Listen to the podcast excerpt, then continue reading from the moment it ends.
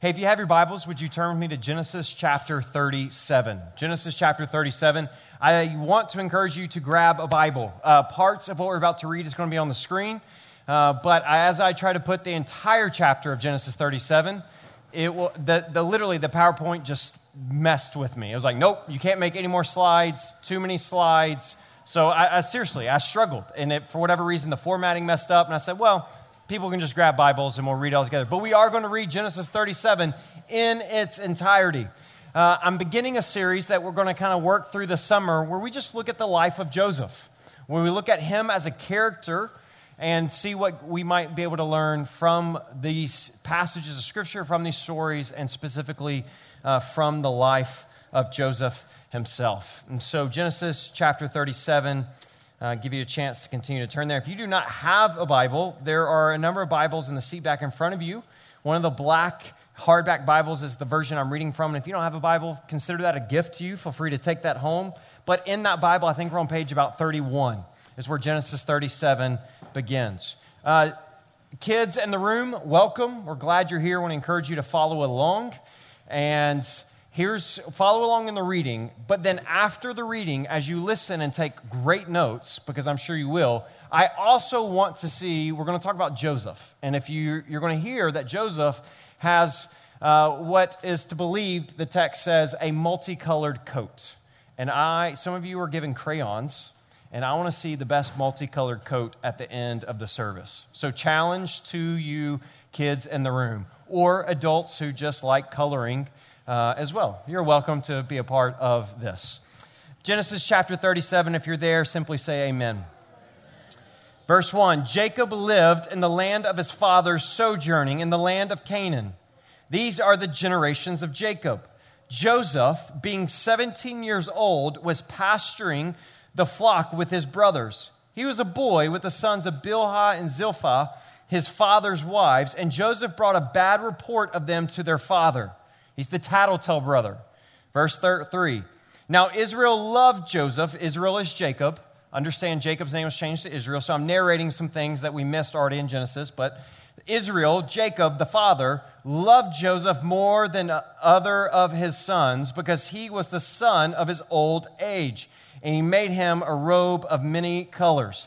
This is not the right posture. But as the youngest in my family, I let my brothers and sisters know that the Bible says that our parents love the youngest the most. They did not like it, and I'm willing to bet that Joseph's brothers didn't like it any more than my brothers. So I'm saying that funny, but also to kind of set the, the relational tension that we see in the text as he was flaunting some of that arrogance of favoritism. Verse uh, uh, so the end of verse 3 because he was loved, he made him a robe of many colors. But when his brothers saw that their father loved him more than all his other brothers, they hated him and could not speak peacefully to him. Again, narrating parents. Although I made jokes to my family or my brothers about being the most loved, um, let's not have a most loved. It doesn't work out well. We should love and care for our children all the same. Verse 5 Now Joseph had a dream and when he told it to his brothers, they hated him even more. He said to them, Hear this dream that I have dreamed. Behold, we are binding sheaves in the field, and behold, my sheaf rose and stood upright. And behold, your sheaves gathered around it and bowed down to my sheaf. His brother said to him, Are you indeed to reign over us? Or are you indeed to rule over us? So they hated him even more for his dreams and for his words. Again, see the tension that is building.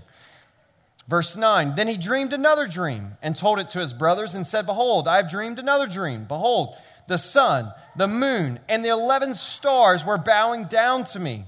But when he told it to his father uh, and said to him, or he told it to his father and his brothers, his father rebuked him and said to him, What is this dream that you have dreamed?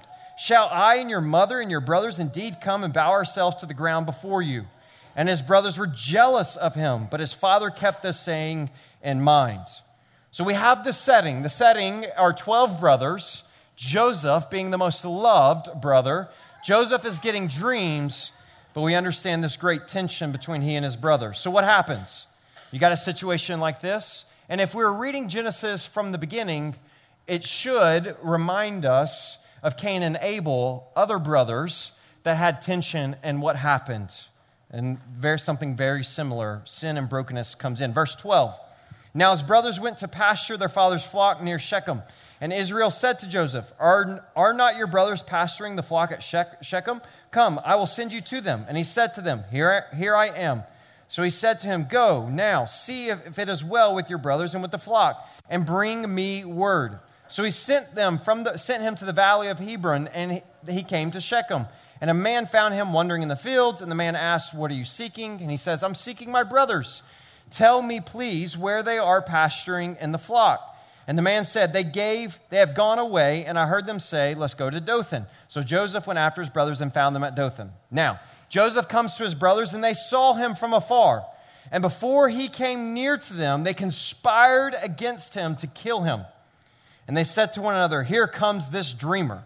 Come now, let us kill him and throw him into one of the pits. Then we will say that a fierce animal has devoured him, and we will see what will become of his dreams. But when Reuben heard it, he rescued him out of their hands by saying, Let us not take this life. And Reuben said to them, Shed no blood, throw him into this pit here in the wilderness, but do not lay a hand on him, that he might rescue him out of their hand and restore him to the father, to his father. So when Joseph came to his brothers, they stripped him of the robe, the robe of many colors that he wore, and they took him and threw him into the pit. The pit was empty, there was no water in it. When they saw when they sat down to eat and looking up they saw a caravan of Ishmaelites coming from Gilead with their camels bearing gum, balm and myrrh on their way to carry it down to Egypt. Then Judah said to his brothers, "What profit is it if we kill our brother and conceal his blood? Come, let us sell him to the Ishmaelites and let not our hand be upon him." for he is our brother, our own flesh. And his brothers listened to him. Then the Midianite traders passed by, and they drew and they brought Joseph up, lifted him out of the pit, and sold him to the Ishmaelites for twenty shekels of silver. They took Joseph to Egypt. When Reuben returned to the pit and saw Joseph was not in the pit, he tore his clothes and returned to his brothers, saying, The boy is gone, and I, where shall I go? Then they took Joseph's robe, slaughtered a goat, dipped it in the robe in blood, and they sent the robe of many colors and brought it to their father and said, This we have found. Please identify whether it is your son's robe or not. And he identified it and said, It is my son's robe. A fierce animal has devoured him. Joseph is without doubt torn to pieces. Then Jacob tore his garments and put sackcloth uh, on his loins and mourned his son for many days. All his sons and all his daughters rose up to comfort him, but he refused to be comforted and said, No, I shall go down to Sheol or death to my son mourning.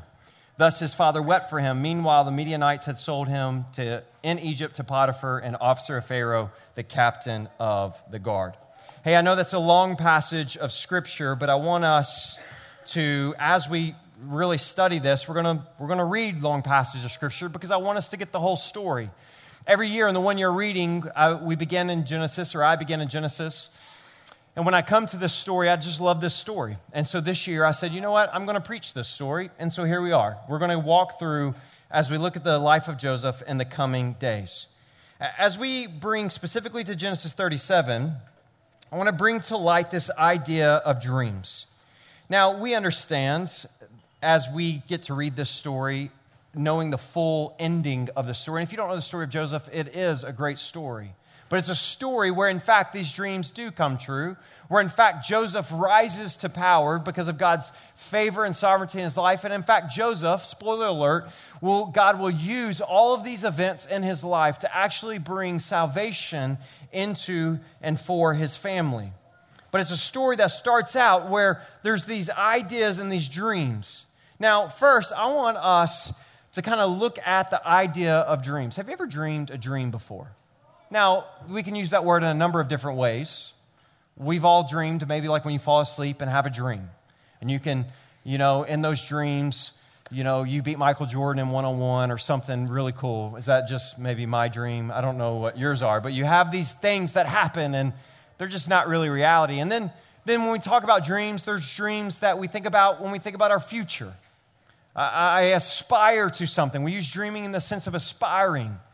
But there's also, when we think about dreams, that kind of combines ideas, especially of the latter, is the ideas that we, that we aspire to, but it's not necessarily of us, but it's something that God kind of bursts in us. It's something that God gives us. Well, this is what's happening in Joseph, is he has a literal dream that is not something that just came out of his mind, but it was something that God put there. One of the reasons that the text alludes to the fact that this was a dream of God Two ways. One is because we have the rest of the text to find out it's true, but two, because it happens twice. There are a number of times dreams happen twice to, in order throughout Scripture to show that this is not a coincidence. It brings confirmation to the dream. Well, that was the case with Joseph.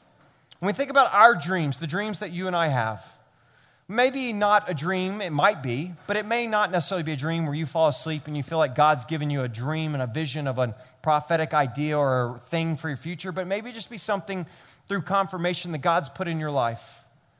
Whether it was, I'm going to use Melissa because we, Melissa was just up here, whether it was the dream and the call to go to India and that wasn't always a linear journey. That was a journey, but it was a journey that, a dream that God gave her, meaning a calling that God had birthed in her. In the same way for me to pastor, maybe for you and what God's called you to do. And maybe it's not necessarily even ministry related, but it's something that God has birthed in you as a dream for your future. How do we handle that? And how do we walk within some of those God visions and God sized streams that God's given us in light of even this passage where just in this text it seems that all goes astray.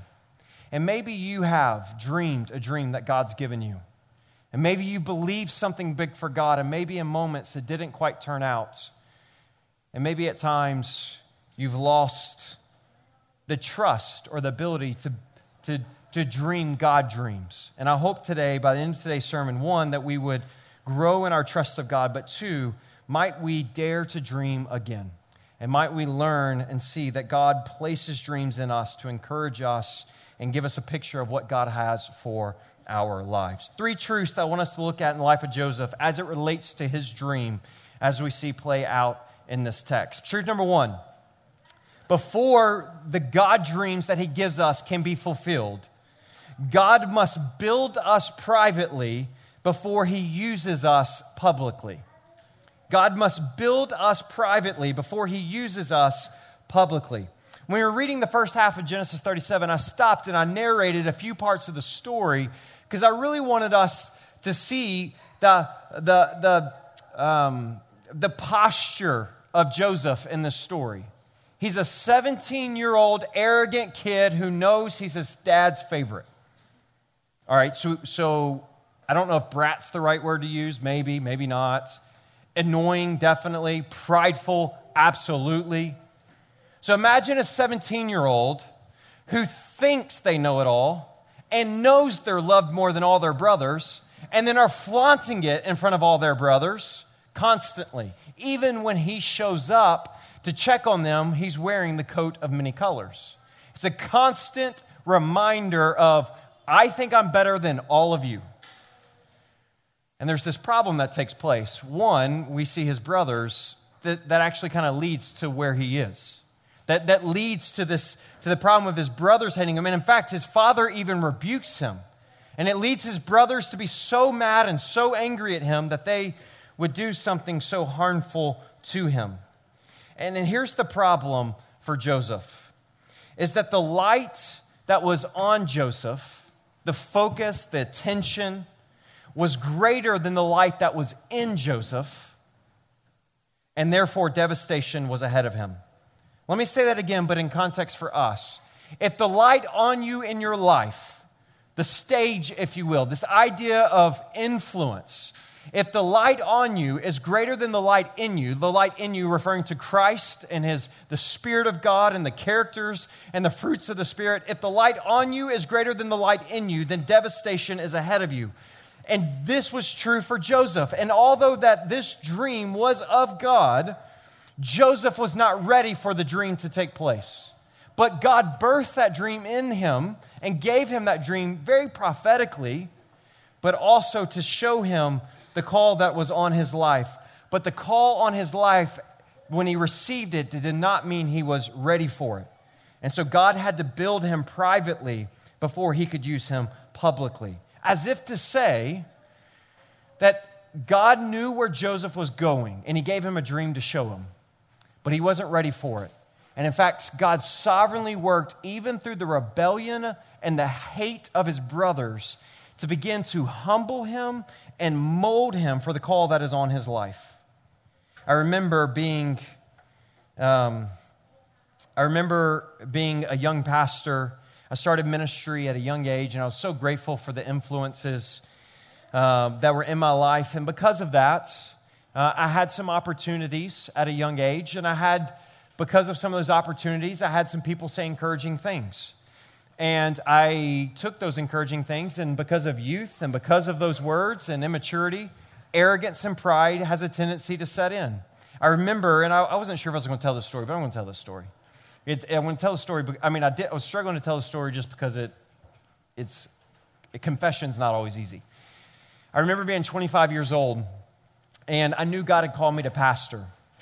And because I knew God had called me to pastor, and I've been preparing for that since the age of 13. I was 13 years old when I committed my life to, to be a pastor, and I knew God was preparing me to do that. And I had great men and women who discipled me. And at 25 years old, I was preaching, I was doing things, and I was ready to pastor. And I remember having breakfast uh, in town in Mississippi with David Jett. Many of you know David Jett. He's my pastor. He's been up here a number of times to serve with us. David Jett in Brandon, Mississippi and we were having breakfast, and I remember I was sitting there telling him, Hey, I, I, can preach, I can do these things, I'm ready to pastor, I'm ready to pastor. How come God's not allowing me to pastor?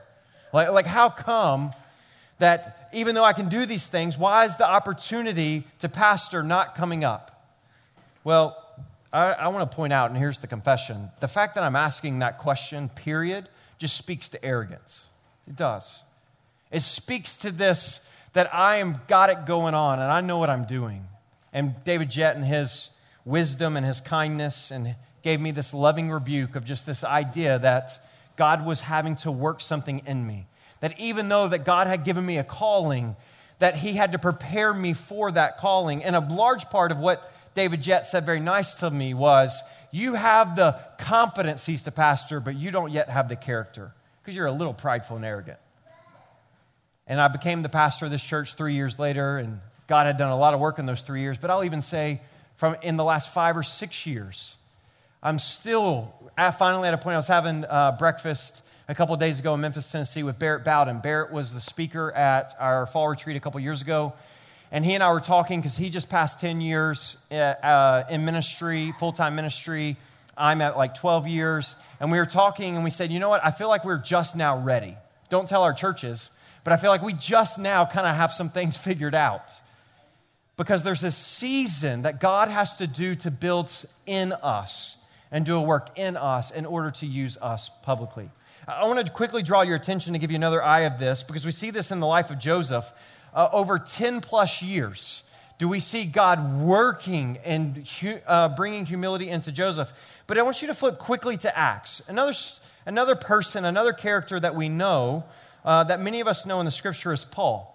Paul uh, wrote most, a large portion of the New Testament. Paul was a pastor and a preacher. And if you go to Acts chapter 9, you see the conversion of Paul. And we see this moment where Paul gives his life to Christ. And, and in that conversion, God says to Paul, that you are going to be a preacher. He gives him a dream, he gives him a calling. This is what you're going to do. Then we go on and read Acts 9, and we read Acts 10, and we read Acts 11, we read Acts 12, and then we get to Acts 13 about 15 to 20 minutes later in our reading. If we were to read it continuously, 15, 20 minutes later, we get to Acts 13. And in Acts 13, we see Paul being sent out as a preacher. We're like, yeah, that makes sense because in Acts 9, we heard that he was going to be sent out as a preacher. And in Acts 13, he's now being sent out as a preacher. Great. But what you and I fail to often recognize is between Acts 9 and Acts 13 is somewhere between 12 and 18 years. 12 and 18 years. Pastor, how do you know that? Go read Galatians 1 and Galatians 2. Because Galatians 1 and Galatians 2, Paul, by years, maps out his training to get to the point to where he is in his first missionary journey where he goes to Galatia writes the book of Galatians right afterwards. And he's writing to the church in Galatia. And in that time, depending how we map a couple of events, it's a minimum 12 years, at max 18 years. As if to say, that God had a call on Paul's life, but God knew that, hey, before I send this guy out, I, I, there's some preparation that needs to take place. And we see this in the life of Joseph. What about you? Have you ever felt and struggled? I'll admit, I have, where I feel like God's given me a, a vision for something or a dream for something. And when it didn't happen in a year or two years or three years, or for me at times in seven years or eight years in ministry, I begin to question the dream or the call that God had given me. And maybe you have too. But maybe when we see that the dream isn't coming to fruition, it's not that the dream isn't true. Maybe just God's still preparing you to be that person in which He wants to fulfill that dream. Maybe God is doing something in you privately before He's ready to put you out publicly. Which leads me to truth number two is failure is part of the journey. When we think about the God dreams that He's given us, or maybe the visions that God has given us, one, He's got to do a work in us. And part of that oftentimes is that through the journey, we don't always have success the way we think. Many of you had a dream maybe to start a business or to pursue this type of career or to do this type of thing, and failure may have come into your life. And we look at that and we go, failure must be a sign that, that God's not in this anymore. You know, we, we're singing the song that all my life God has been faithful, all my life that God has been so, so good. There are moments when dreams seem like failures, and I have failure moments along the journey. I question God's faithfulness and I question his goodness. But we see from the life of Joseph that failure was a part of the journey. Now, failure in the sense of it wasn't failure because God was still sovereign and he was working, but from Joseph's perspective, being sold into slavery was probably not his idea of success in ruling over his brothers, right? I mean, if I'm him, I'm sitting in, in, in chains in a buggy going to Egypt, going, dang, like, man, this is, I don't, I don't really see how this is going to work out. That, must, that dream must not have been from God. I was really dumb to rub that in my brother's faces. Look where it got me. From his perspective, failure was the end of the story. But what if failure is part of the story? What if failure is actually an intentional way that God works in us to humble us? Maybe God works in us to mold us and shape us. What if failure is part of fulfilling truth number one, where God is working in us privately in order to use us publicly? Failure is a part of the journey.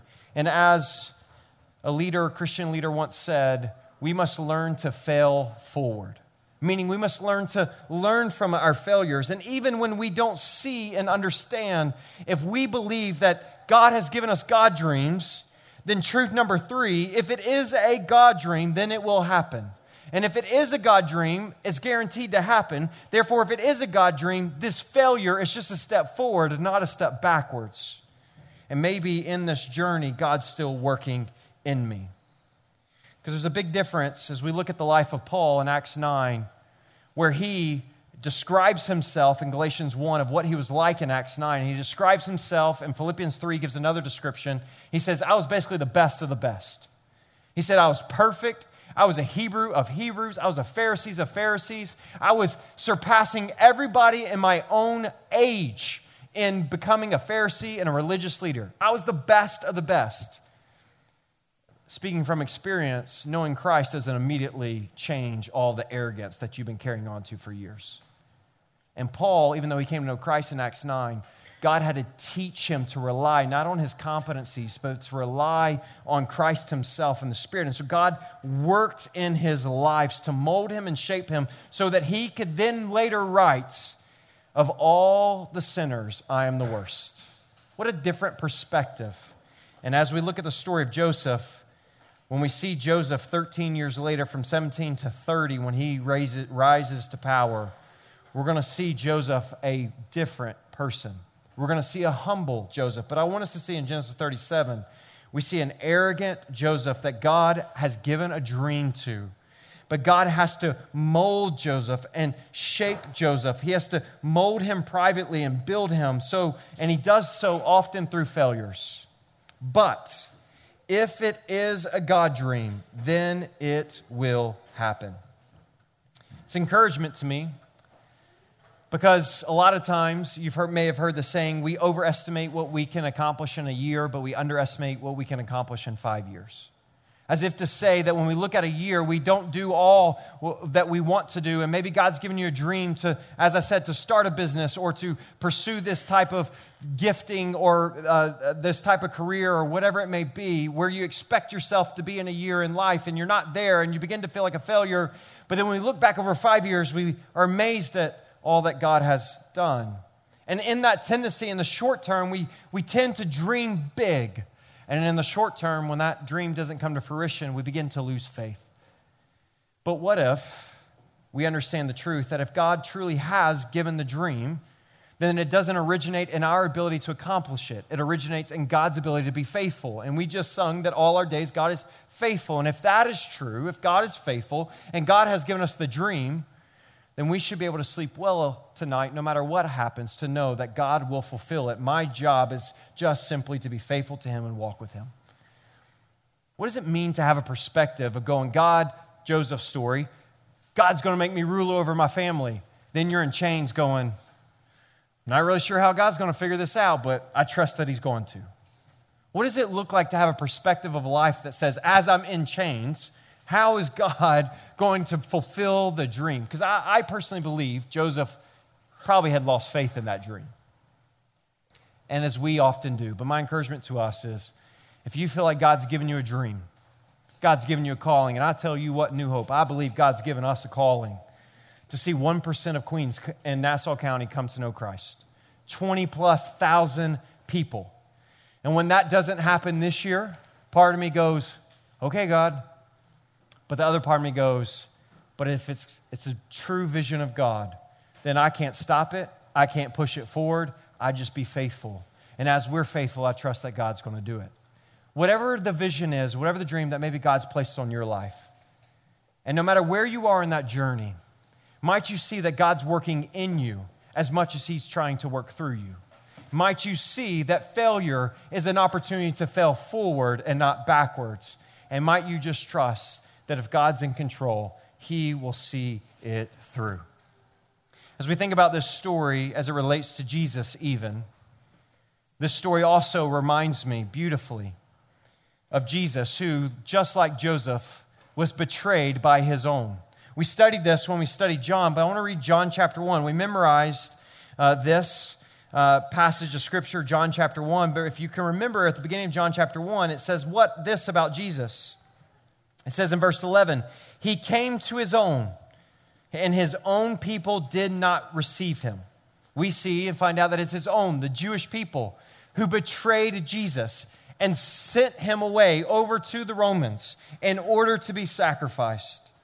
But all who did receive him, who believed in his name, he gave the right to become children of God, who are born not of blood, nor the will of the flesh, nor the will of man, but of God. Isaiah 53, a text we read at the beginning of service.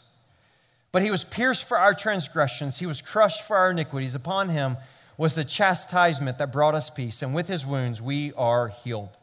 As we continue to study the life of Joseph, you're going to see that God uses the betrayal of his brothers to send him into captivity so that God could raise him up in order to save his brothers.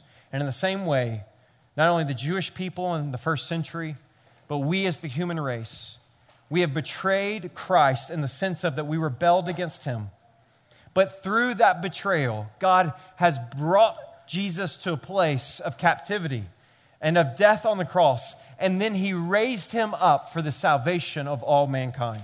When we look at the story of Joseph, it's an incredible story of God's covenant faithfulness to the people of Israel, but it's better yet, a picture and a foreshadow of God's covenant faithfulness to you in the person of Jesus. And I encourage you to see that God is faithful to you through the person of Jesus.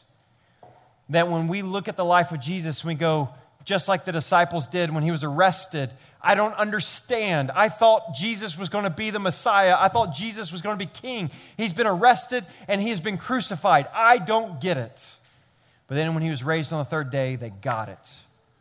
And I pray that you would see that he is your Savior and He is your life, that He was betrayed and crucified so that we could have life, so that we could be set free from the bondage and the captivity of our own sin. As we study the life of Joseph, might we learn some truthful character things that can be applied to our life. But might we also see the beautiful picture of Jesus through the life and story of Joseph.